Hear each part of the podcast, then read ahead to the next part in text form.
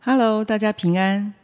上次我们提到，我们要从一个焦虑者转为引导者，能够引导我们的孩子或是我们身边的人，能够认识自己、发展自己。那我们讲到，我们可以用几个方式。第一个，我们在我们的语气跟态度上面要合宜；再来，我们可以用适当的引导问句来引导他，能够更多知道自己发生了什么，自己的感觉是什么。那第三个，我们提到我们要持续的应用我们所讨论出来的，并且鼓励他们能够呃不挫折的继续在在他们的生活当中能够把正确的事情做好。那我来举一个例子啊，就是我儿子念国中的时候，有一次班上同学趁老师不在啊，他们就互丢粉笔，就是在班上玩啦，哈，就闹成一团，然后把教室弄得脏乱不堪。那后来被老师发现以后，就非常非常的生气，就很严厉的要处罚他们，然后要他们就是每一个人写悔过书，这样有参与在当中的都要写悔过书。但是这个过程呢，老师好像没有什么机会可以听他们解释，也没有仔细的询问到底是谁参与在当中呢？好，也没有问清楚。那我儿子呢就被老师纳入名单当中。他就非常非常的生气，也觉得很委屈，因为他并不是像老师所想的。所以回到家以后呢，呃，他告诉我这件事情。那他说老师要写悔过书，我说那你要不要写啊？他说我才不写呢。他说我又没有乱丢粉笔，为什么我要写？我不写。那接下来我就用一段我们刚刚说的哈，如果我想到诶，他跟老师这样的对杠起来啊，可能就会有点担心，甚至有点焦虑。那怎么样把这个焦虑转为引导呢？好，那接下来我就用呃上次我们提到的那几个步骤，比如说第一个，呃，在语气态度上面能够合宜哈。当我看到孩子情绪很激动的时候，哈，有一个这样激动的表达，我就说。哦，我知道你被误会，这个感觉真的很不舒服，很委屈。那你不写没有关系，我来写。哦，当我说我来写的时候，儿子就睁大眼睛看着我说：“你怎么写啊？”哦，那我就做了一个感觉自有妙计的一种表情，我就说这样子啦，我问，然后你回答就好，我来打字哈。那因为呢，他不用自己措辞啊，不用自己动手，所以这个儿子呢就勉强答应了。好，那我我在跟他这样的一个。呃，对话里面，我的目的是什么呢？其实看到这件事情，他生老师的气，他不愿意写。但我知道老师也有老师的立场，好，所以做家长的我在呃老师跟我的孩子中间，其实有点左右为难。那我一方面呢要安抚儿子的情绪，那一方面要帮助他回应老师的要求，也要尽一个学生的本分嘛，哈。所以我就这个希望把这个悔过书的这个困难度降到最低。然后也不是不写，啊，让这个老师、让孩子都能够从这个当中得到益处，啊，所以我的态度，呃，就是不是站在哪一方，好，我的语气也没有责怪的意思，哈，所以我就用刚刚的方式来跟他有一个对话。那再来呢？接下来我们在写悔过书的过程，我就透过这个过程，能够成为一个我的帮助，也希望能够带给孩子能够有正面的影响。我就用一些引导的问句，首先我就了解这个历程，好，这件事情啊是怎么发生的？好，那当时你做了什么？那当时同学在做什么？那后来老师发现的时候，老师又做了什么处理？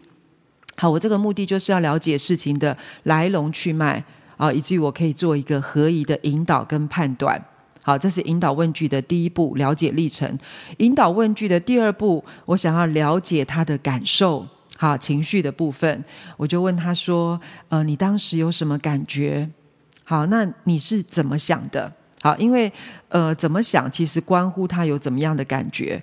那这个部分呢，我就是希望能够有机会对孩子表达同理。”好，然后探索他在感觉背后的想法是什么。那引导问句的第三个部分，我要呃希望他能够发展多元的观点。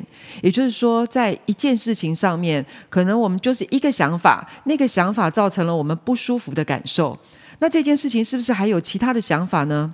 好，我就问他说：“你想想，当时如果怎么做，老师比较不会误会你？”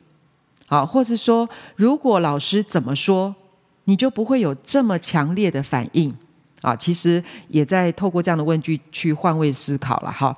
那再问说，呃，如果老师用什么方式处理，可以改正班上同学的行为，然后又可以安抚大家的情绪。如果你是老师，你觉得你会怎么处理？